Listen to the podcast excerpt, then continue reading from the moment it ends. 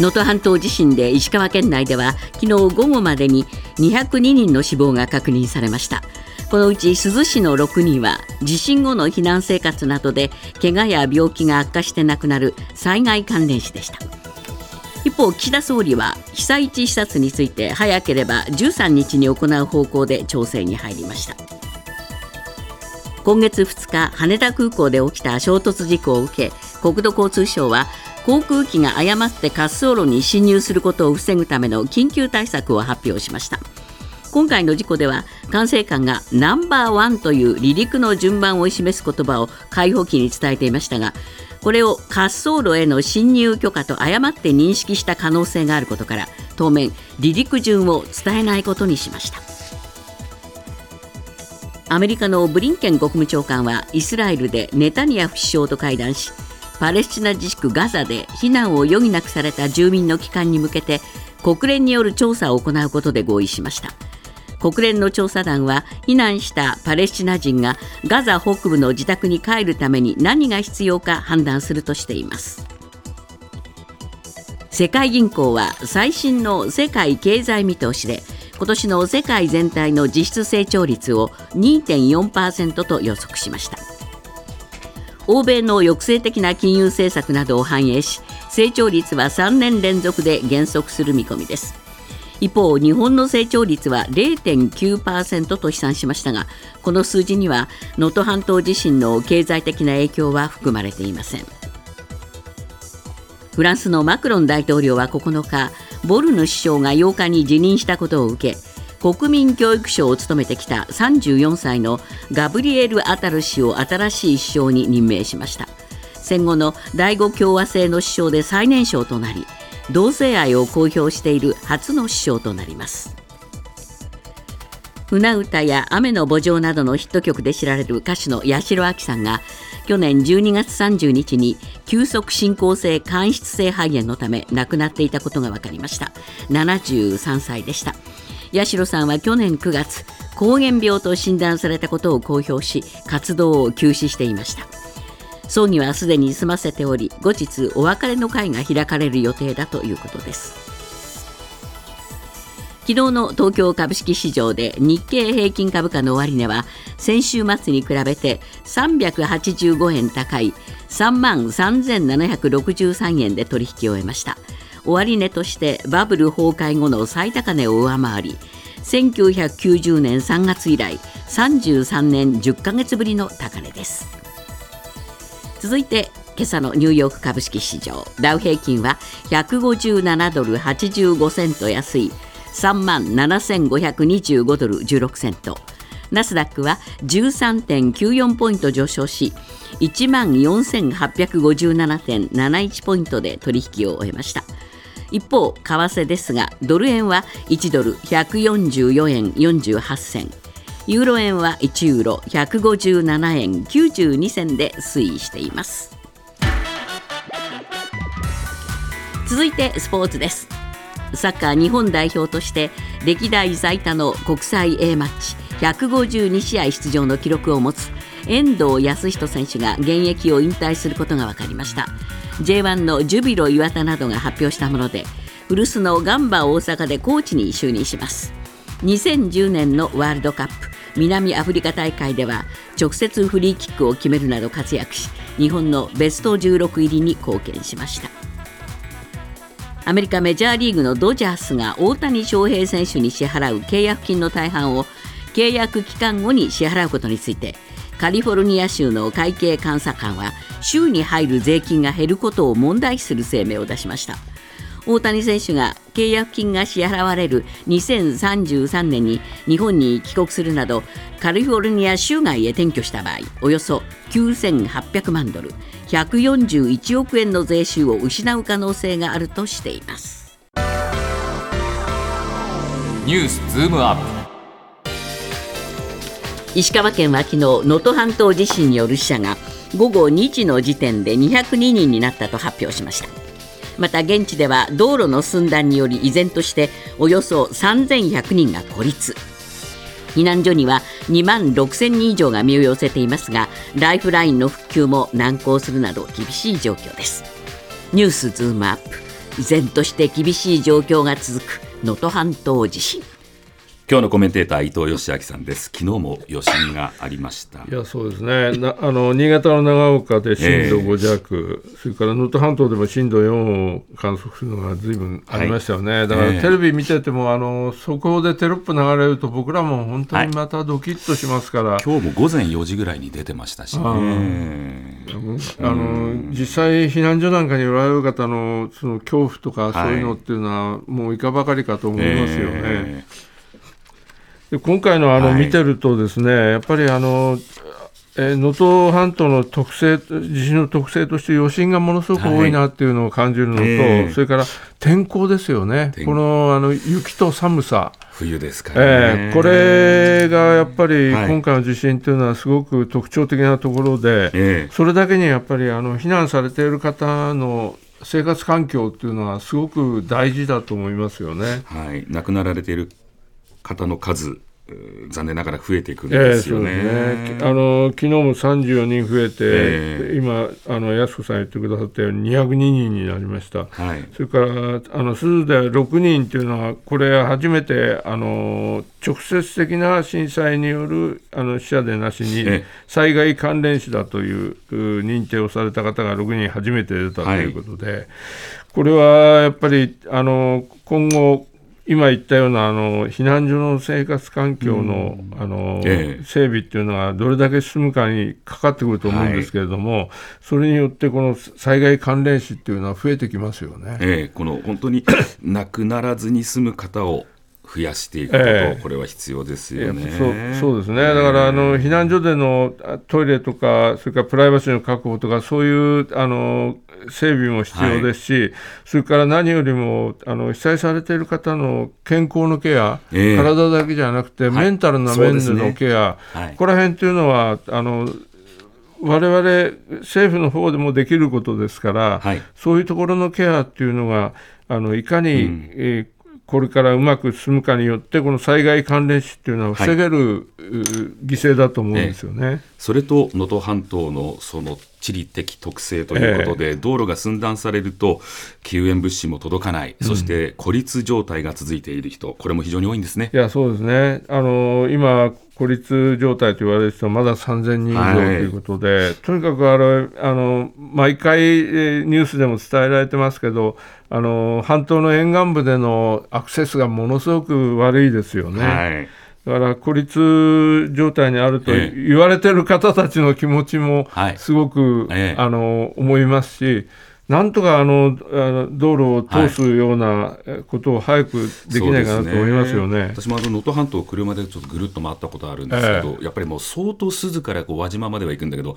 輪島から金沢って難しいんですよ、ね、あそこが ね、本当に。で能登里山の道路はあるんですけども、うん、あの海沿いのこう細いところ、これは本当に難しいだろうなとは思います。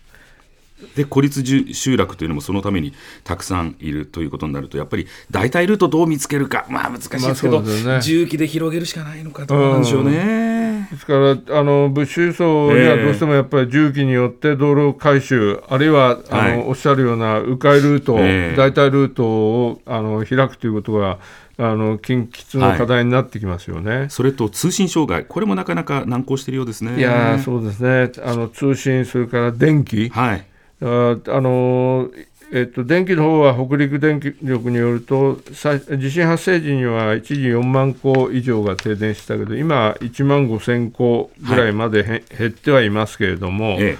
でもまだ1万5000戸に電気がいってないということですからね、うんええ、水と電気、はい、それからあの通信障害による情報過疎、はい、ここはすごく問題ですよね。え他に吉明さん、何か気になることってありますあのやっぱり今回ので見てると、ええ、あのさっき申し上げた関連死というのがすごく、はい、あのこれから懸念されるところなんですけれども、え、あのやっぱりライフラインがこう遅れてることによってあのなんていうのかなその被災されてる方のストレス、うんこの精神的な部分というのはすごくやっぱり懸念されるところですよね、はい、だからあの避難所へそういう関連のお医者さんとか、はい、カウンセラーの方とか、えー、あのえー、配置できるものであれば送り込んで、そして、はい、えー、なんとかその関連死っていうのは少なくしたいなと、熊本なんかの地震のケース見ても、えー、あの関連死と言われる方が、実際に直接亡くなられた方よりもはるかに多いですからね、ですね。ですから今回もあのその教訓はぜひ生かすべきだと思いますね。ではここでお知らせです、はい、皆様からの義援金を受け付けます。お寄せいただいた義援金は全額日本赤十字社を通じて被災地に届けられます。振込先は三井住友銀行赤坂支店。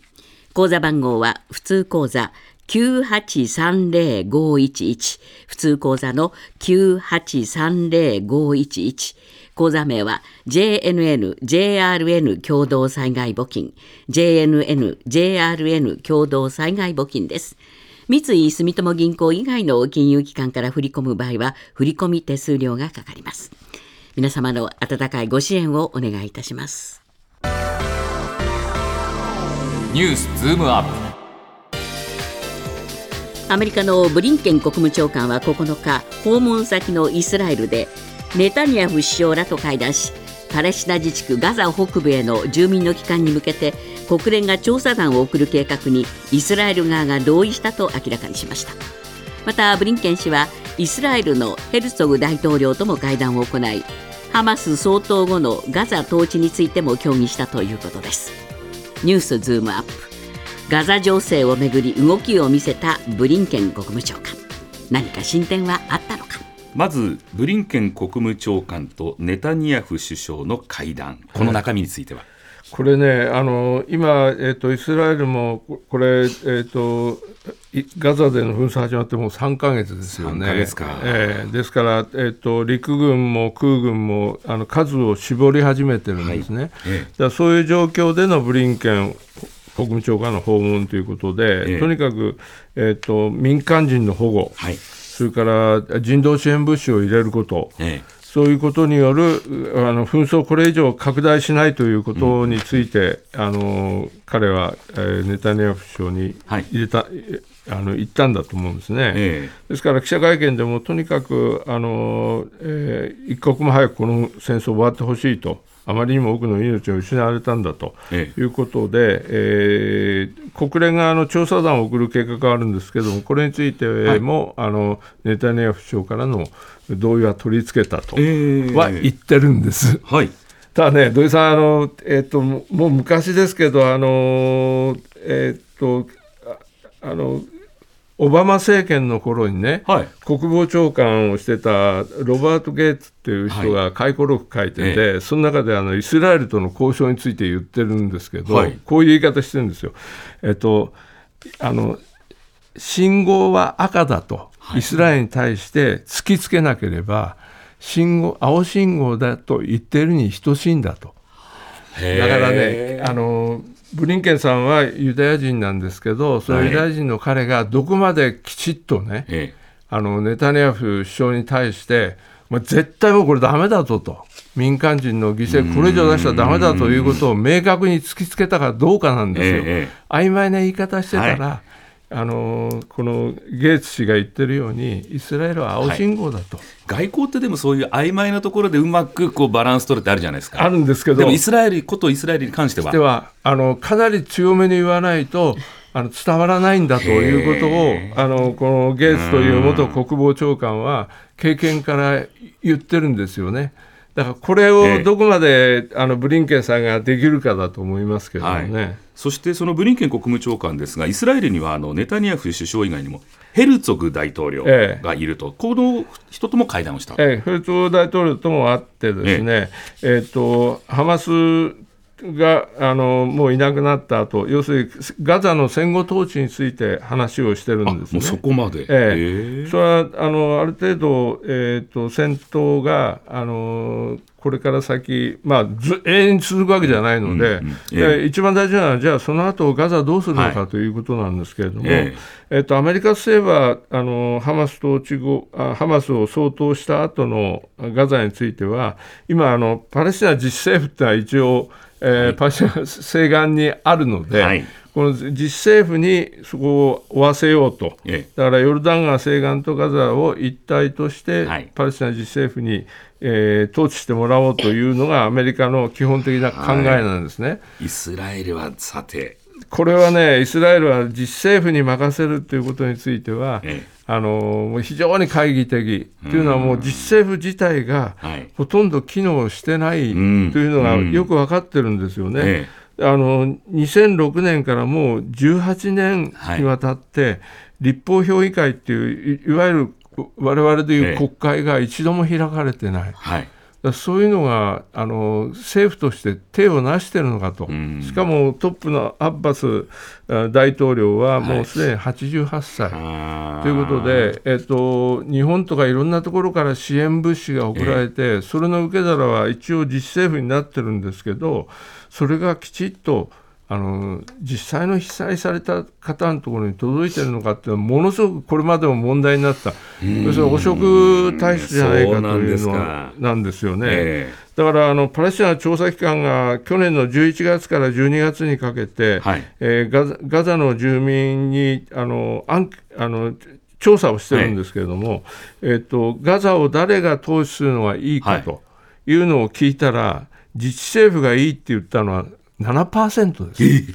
パレスチナの中からもそのパレスチナの人たち自身が自治政府を全く信用しないんですよ。はあ、そういう状況がもうすでに20年近く続いているような土地なので、ええ、アメリカがあの言うように自治政府があるんだからそこに任せればいいんじゃないかというのはこれはあのイスラエルもよく分かっててあそこに言っても無理だぞと思ってるし実際にガザの住民たちも、パレスチナ自治政府は信用できないぞと。ここのところがあのこのあのパレスチナ住民の一番の悲劇だと思うんですよね。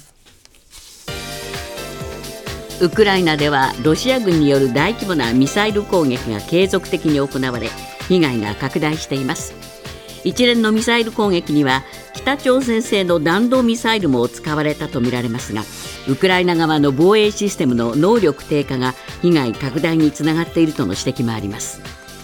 ニュースズームアップ。ウクライナ情勢に出てきた新しい懸念。さて今度はロシアのウクライナ侵攻についての話ですがこの大規模なミサイル攻撃が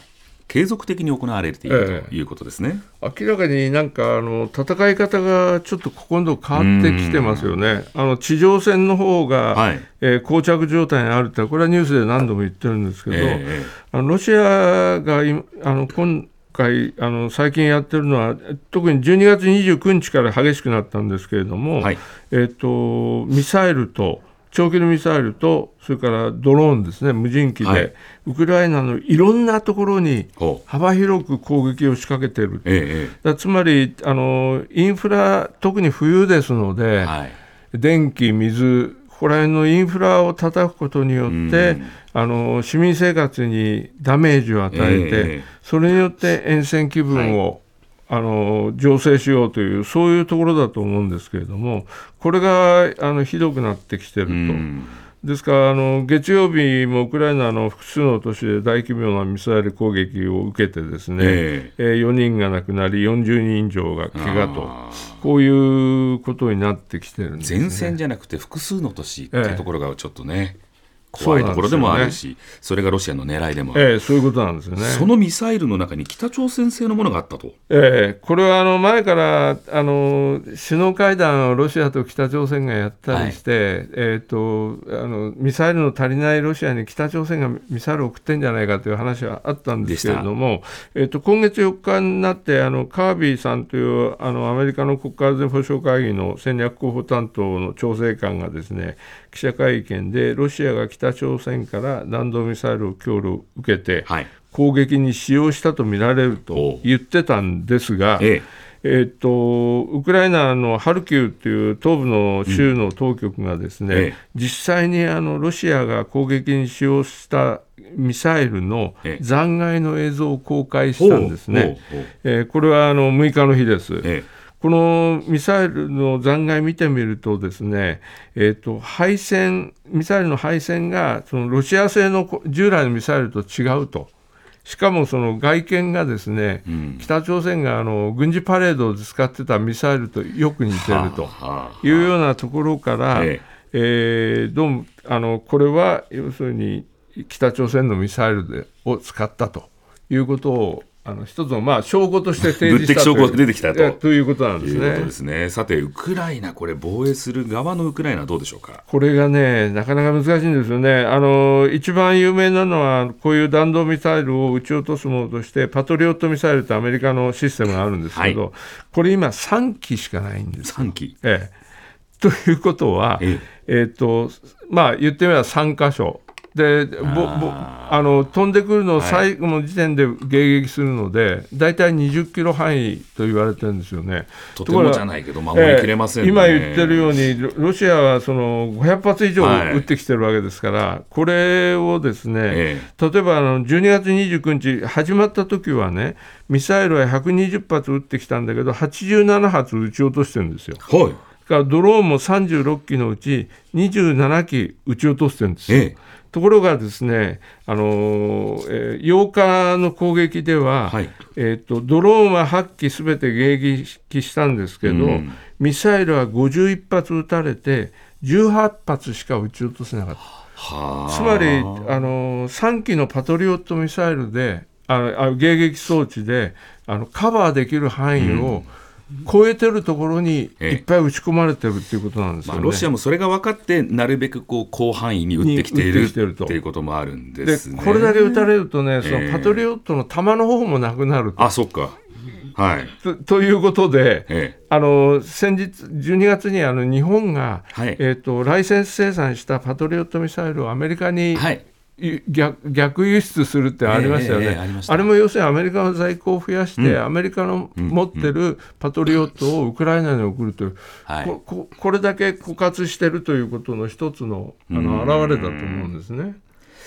そのウクライナについては支援についてこのテーマで8時台にまた伊藤さんには伺います。よろしくお願いします。